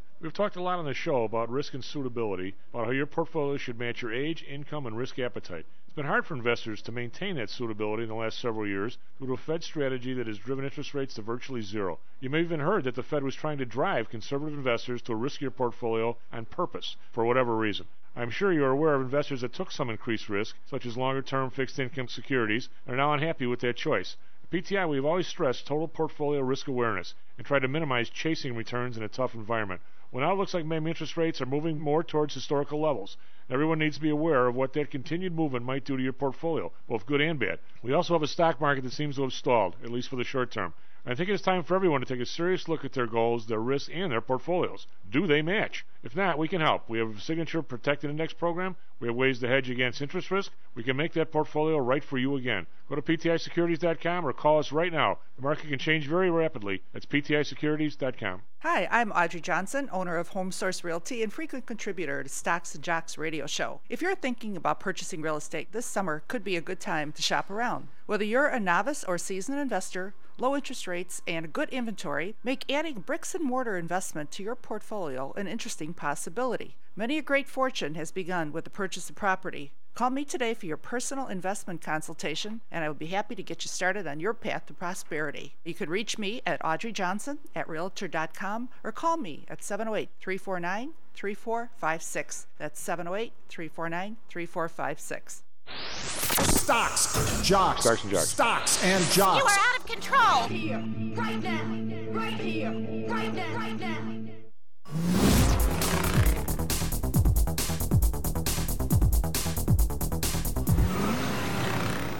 Welcome back, Stocks and Jocks. I'm Tom Howell. Matt Weber on the board with a trainee, Mr. Andrew. S&P futures down 25, Nasdaq futures down 111. It's about as low as I've seen it. Tried to make a little bit of a rally. Now we're going back the other way. Dow futures down 109. So individual stocks in the Dow, we got a couple that are up. Triple M and Disney up a little bit. The rest are all red. Microsoft down 272. Salesforce down $1.50. Visa down $1. But the main mover this morning is NVIDIA is. The U.S. government restricts some chip sales to China, which is kind of interesting. I think most of the chips are made, like in Taiwan. I'm going to have to read more about that. Talk about it tomorrow. Anyway, so NVIDIA is down almost $7, $144.20. Stock was $329 last year, so that's not good. Over in Europe, we've got sell-off here as well. But a little bit better. They were down a little bit more a minute ago. DAX down 138, that's 1.1%. They were down 1.3. FTSE still down 1.3, down 91 bucks. And CAC round down 85, that's 1.4%. So pretty broad sell-off across the board over there. Nikkei down 430, that's 1.5%. Shanghai up down 17.5%. And Hang Seng well under 20,000 now, 19,597.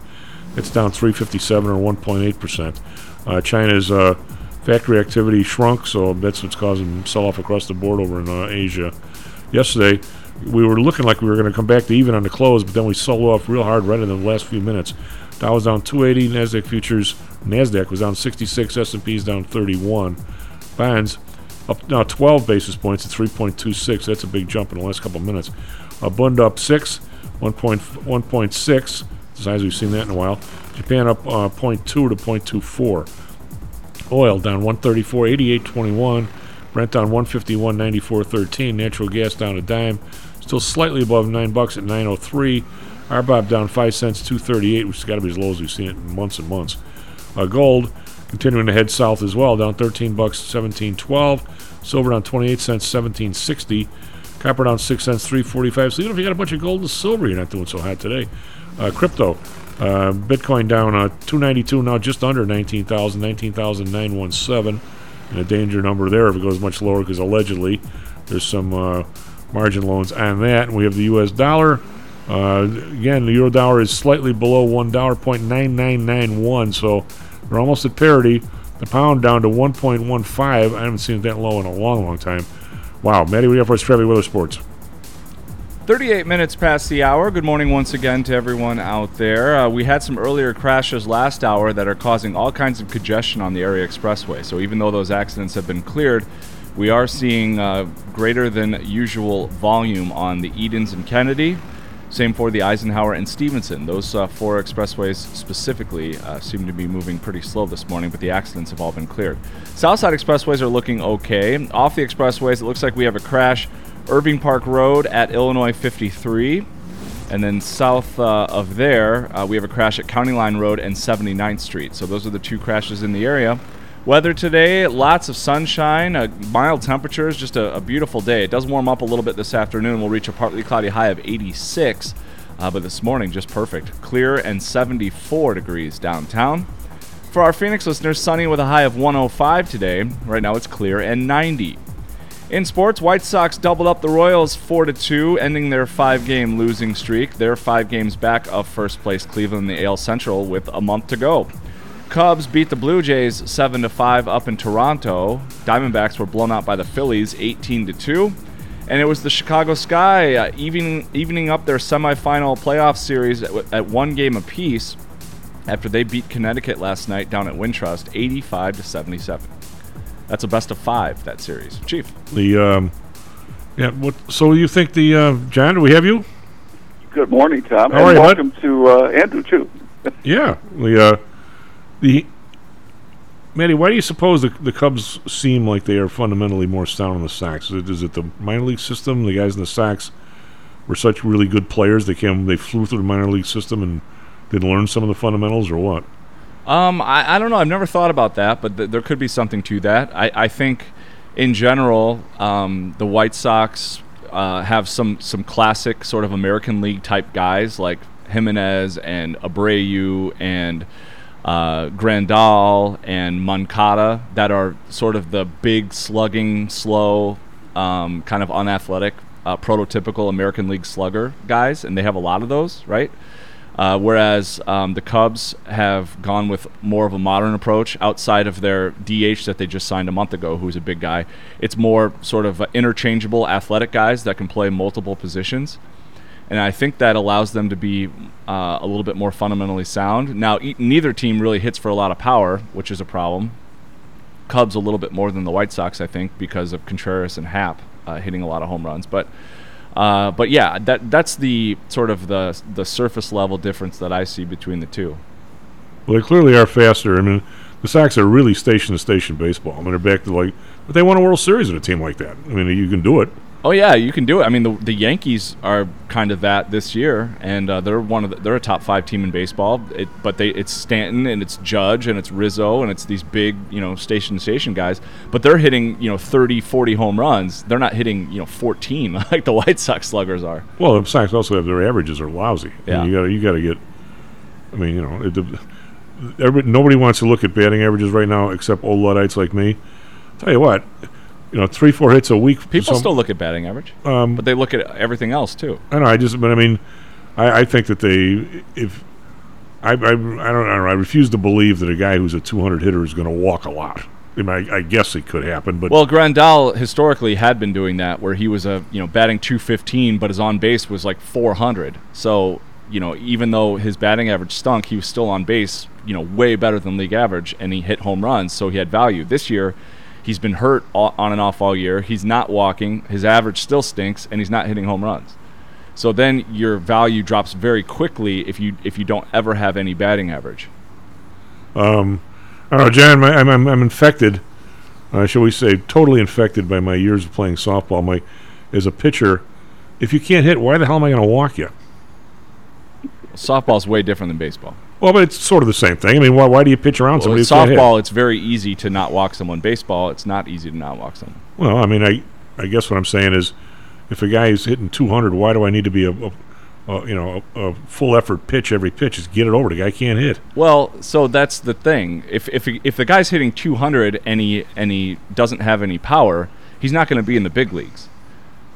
You have no value. But if you're hitting 200. But if a guy makes a mistake down the middle and you hit it 400 feet every time, then you can get away with batting 200 and the pitcher can't groove one in there because you're going to hit a home run. He has to try to work the edges to get you out, and that's where he walks you. So that's the whole thing. So we saw that with Grandal, where he was statistically one of the best catchers in all of baseball offensively, even though he only batted 215, and that's because he would hit 25 home runs and he would walk a lot. So he forced you to not make a mistake, and therefore you're trying to hit the edges, and that's when you start walking. I'm just saying, if I'm on the mound and I see Frank Thomas walk up, there's a reason why that guy walked. I don't know that Grundahl's got the same reason. Well, Frank Thomas is the first ballot Hall of Famer. Yeah, but you can see why those guys. I mean, I don't want to come anywhere near this guy. But whatever. I'm just saying, I don't sustainably. I don't see a guy betting 200 every year getting a bunch of walks. Like you say, it sort of stopped with him. It stopped this year. Yeah. Anyway, I just wonder the minor leagues if there's differences up and down, if there's the philosophies different or whatever. Maybe I'm sure there are. I definitely think there are. There are some teams that are consistently better at defense than other teams, or there's some teams that are better at base running than other teams. They seem to value it more for whatever reason. I mean, I'm sure there's something to that. Well, plus I think the Sox, a lot of the leg injuries they've had have caused them to be slower. Right? They've had a ton of injuries this year, and Tim Anderson being out again definitely doesn't help them. Well, he's probably their most spark plug player. Yeah, he's their leadoff hitter. Their all-star. He always has a high average, usually in the 300s. He doesn't walk a ton, but he hits with such a good average that it almost doesn't matter.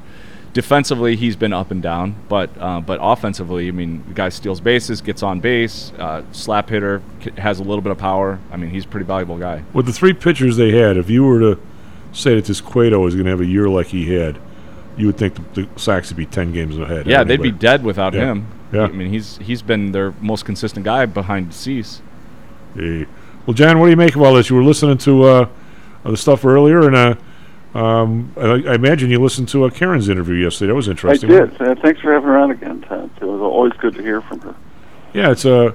I was going to ask you. You might. When did she was really all over the decision? I don't know when it was. I mean, I'm thinking a long time to just get rid of all like the vocational schools. Without any of that kind of training. When did that happen? Was that a 1 year project, or was it a 10-year slow grind out, or what? I'd have to go back and check. You know, there was a real switchover. It's not like any of these places closed, but there were all these, you know, the technical schools like, you know, CVS, Chicago Vocational School, and Tilden Tech, and Lindblom Tech, and Lane Tech, and Washburn. There were all, and a lot of other schools with regular, you know, high school curricula. Also had, you know, corners of their curricula that, it, you know, catered to the trades and the culinary arts or whatever. And some of these things got rolled into community college programs, you know, where I think some of them, you know, even in the same districts, sort of reemerged there. But there really was a switchover. I would say it was in the 70s. I'd have to go back and double-check because, you know, Lindblom Tech and some of these other schools were primarily designed not for people who were, you know, college-bound, although you could come out of there with a decent education, but you were going to get some kind of skill that you could use for the rest of your life. They changed them into primarily academic or, you know, college prep type of stuff or academies. You know, that was the preferred name to not even call them high schools. And I can't, like, say too much about it without doing a little more research, but I would say by 1980, everything had changed. And it may have been a handshake deal with the community college system to give them a kind of leg up and get them involved in things that the CPS, you know, administration had no interest in anymore. My neighbor who grew up over in, he went to Mendel, so he grew up over on the southeast side. He said his CVS at one point had 5,000 students without a college prep program. Yeah. And 1 year they got a college prep program and they had like a big celebration. I mean, and you know, it was connected to as a lot of these high schools were, they had a junior college attached to it, Southeast Junior College. So you stayed on, you know, whatever, you know, program you completed at CVS, you could still, you know, you could pursue that later at the same institution, the same campus. One thing I think it did, Tom, is that it forced, you know, now to start paying, even though community college tuition was low, really, until fairly recently. But what you would have gotten in the public schools free of charge with everything else, you now had to kind of self-select and pay to get it in the community college system, where it wasn't, you know, it was public education, but it wasn't, you know, available to everybody free of charge. Well, I don't. High school curricula were. So. I was almost, I mean, because Karen was talking about how. And not everybody needs to go to college, and you know, the 4-year standard thing. And I don't have a, you know, I don't know why I keep pushing back on that, John. I think stuff should be priced so that even if my dad owns a fence company and I know I'm going to run the fence company, why can't Notre Dame or Illinois or Northwestern be priced in such a way that I can get an economics degree or a history degree or whatever, and still run the fence company? Why is it? Why is there this fork in the road between if I'm going to do something, I'm going to use the term blue collar, I can't learn how to read? I don't get why you can't. Or if at Marist, you know, which was pretty much a total certainly an honors program with a total college prep, why can't there be a woodworking shop? I mean, just because I manage money doesn't mean I don't want to go in the garage and learn how to and you know, make a desk if I want to. I mean, that could be my hobby. I don't get the maybe because I came from a blue collar family and was the first one to go to college. I don't get the you're one or the other. What is wrong? I mean, am I just wrong on this, or everybody argues with me about it? I think we're, maybe more enlightened about this than, certainly the European system, where you make your selection by about fifth or sixth grade. Am I blue-collar material or am I university material? And if this is the fork in the road that you really can't undo, the next year or any point in your life, it's very much set in stone. And it's kind of like the old apprenticeship in feudal times, where you made your choice, and there really wasn't a lot of migration back and forth among careers or becoming an academic after you had already opted out of that track. In this country, you still get some freedom to do that at any point in your life. The problem, of course, now is that you can't really plan for anything, it seems. There's very few skills you can take away from any college program that are a sure thing when it comes into competing for a job, because you're likely to be training for something for the rest of your life. But it's probably a fairer system here. I think the problem is that we've made college such an everyday thing that it should be available to anybody who wants it, and it should be affordable, that we've debased a college education to something that fits everybody who applies for it. Well, it's 3 times as expensive as it ought to be, and so is healthcare. And that gives the impression, unfortunately, that there must be some value in getting it, so you have people who are putting themselves into debt for the rest of their lives to get it. And, of course, the competition in the upper slice of academia for the Ivy Leagues and whatever, the finagling and the crookedness, as we've seen, to get people into these schools, because that's the difference between being a success or a failure in your family's eyes. That was always true to some extent, but it's truer now, and it's a lot more expensive and a lot more competitive to make that happen. I think we do miss, we don't serve students well, though, if we tell them you should go to college and try it and see how you like it, as if to say that's there's really no point in not going to college. I think that's a bad message. I'm not saying that you should take these people aside and say you're not capable of doing college work and you have to abide by that. But we've made it into something that is accessible to people that it really isn't accessible to or appropriate for. And we don't make any discrimination. And we expect these people to go out and find money to do it. And at the end, what have these people gotten but just another bill of goods? I think it's bad for college education generally too. But if you came out of in our day when you came out, I'm going to guess our tuition our senior year was what, $3,200. It was another $1,000 for room and board, something like that.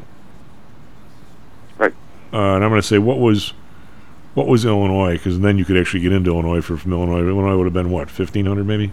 Yeah, I think it was in state. Yeah. So I don't. When things are priced properly, why wouldn't you at age 17, unless Dad's going to make you president of a fence company right away? Why wouldn't you? I mean, you're not really all that educated coming out of high school. Why wouldn't you want to go to college, even if you're going to do something else? I mean, unless you're going to move right into the plumbing company, and even then, why wouldn't you want to take? You still want to be able. I mean, You don't want to have every single time the accountant comes in, you don't know a word the guy's talking about. You want to at least take a course or two so you know what people are talking about. You don't want people to talk about economics and not know a word they're talking about. I never wanted to be in a room where I didn't know at least something what somebody was saying. Is that just me or what? No, but I think college has become a fallback because students don't have any other options, and I don't think that's ever a good reason to do anything. Unless you really have some kind of assurance that you're not going to do yourself financial harm in getting it.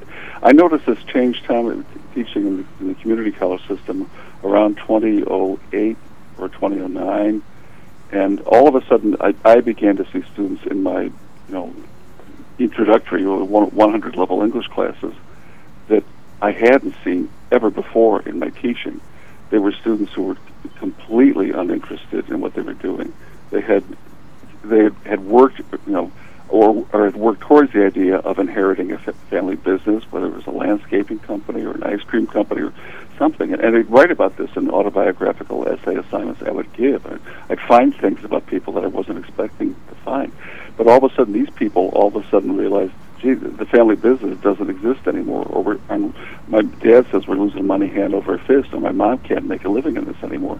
I better do something else. Oh, I'll go to college. And these are people who normally, you know, in earlier times, would never have had any reason to pursue college because they had, in their eyes, a better deal waiting for them. And that changed around 2008 or 2009, really? And you had people going to college because they had no other job opportunities on their horizons. And that to me was kind of a disillusioning moment as a college instructor, because I thought we were now really doing things with an uphill battle. We were trying to make people acculturated to college. Well, Jay, we weren't ever when we graduated. Also there. Now all of a sudden they realized, this isn't much fun, but I got to do something. So you had a really lackluster group of students often who were completely disengaged. They missed more classes than they attended. They didn't take any of their assignments that seriously. They were losing interest in everything at that point, and they saw this as maybe their last attempt to grasp the brass ring. Gee, we didn't know anybody like that. We didn't know anybody like that. No. Yeah, we did. Well, no, but what we when I was graduating from high school, it was Catholic high school. I would bet no more than 25% of my graduating class went to college. Really? 1970. Well, actually, I'll bet that at Marist, everybody in honors did, but academic maybe half and half. I was in the honors track too. Everybody in the honors program went, but Mount Carmel drew from a very blue collar part of the city, with the mills and the southeast side and ethnics, and college was high school was the thing. You were getting a better chance at a good high school education at Carmel than a lot of the other public schools nearby. But that was it for, I'd say, 70 to 75% of my classmates.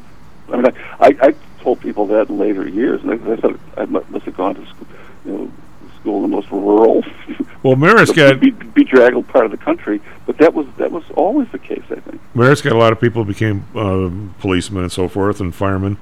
But I'm gonna say your year, because you're an old dude, 74 when you graduated. I'm going to say I just turned 70. God! Well, what a happy birthday! Happy birthday! Hey, but I mean, it was an awful economy, 1974 when we graduated, and I don't know of anybody. Bob maybe, because he was an accounting major. I don't know of anybody who had an interview for a job. Do you? Well, the interviews I got, and there were very few of them. The first thing out of the mouths of the person reading my resume was, "Boy, you're overqualified for this job." I'm sure you can find something else. I don't know of anybody. I never saw a sign coming out of economics. So I'm going to say our whole group, really with almost no exceptions, fled the grad school of some kind.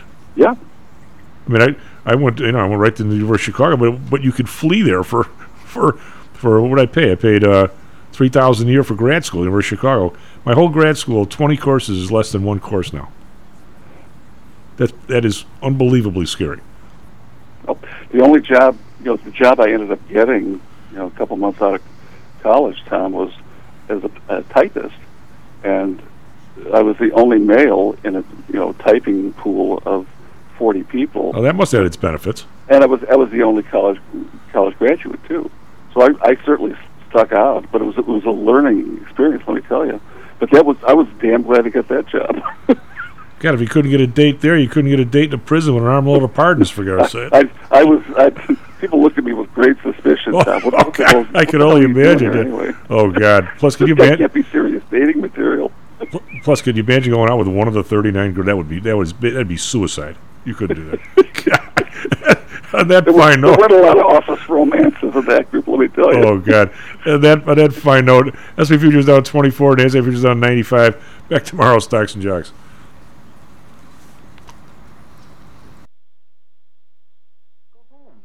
Go.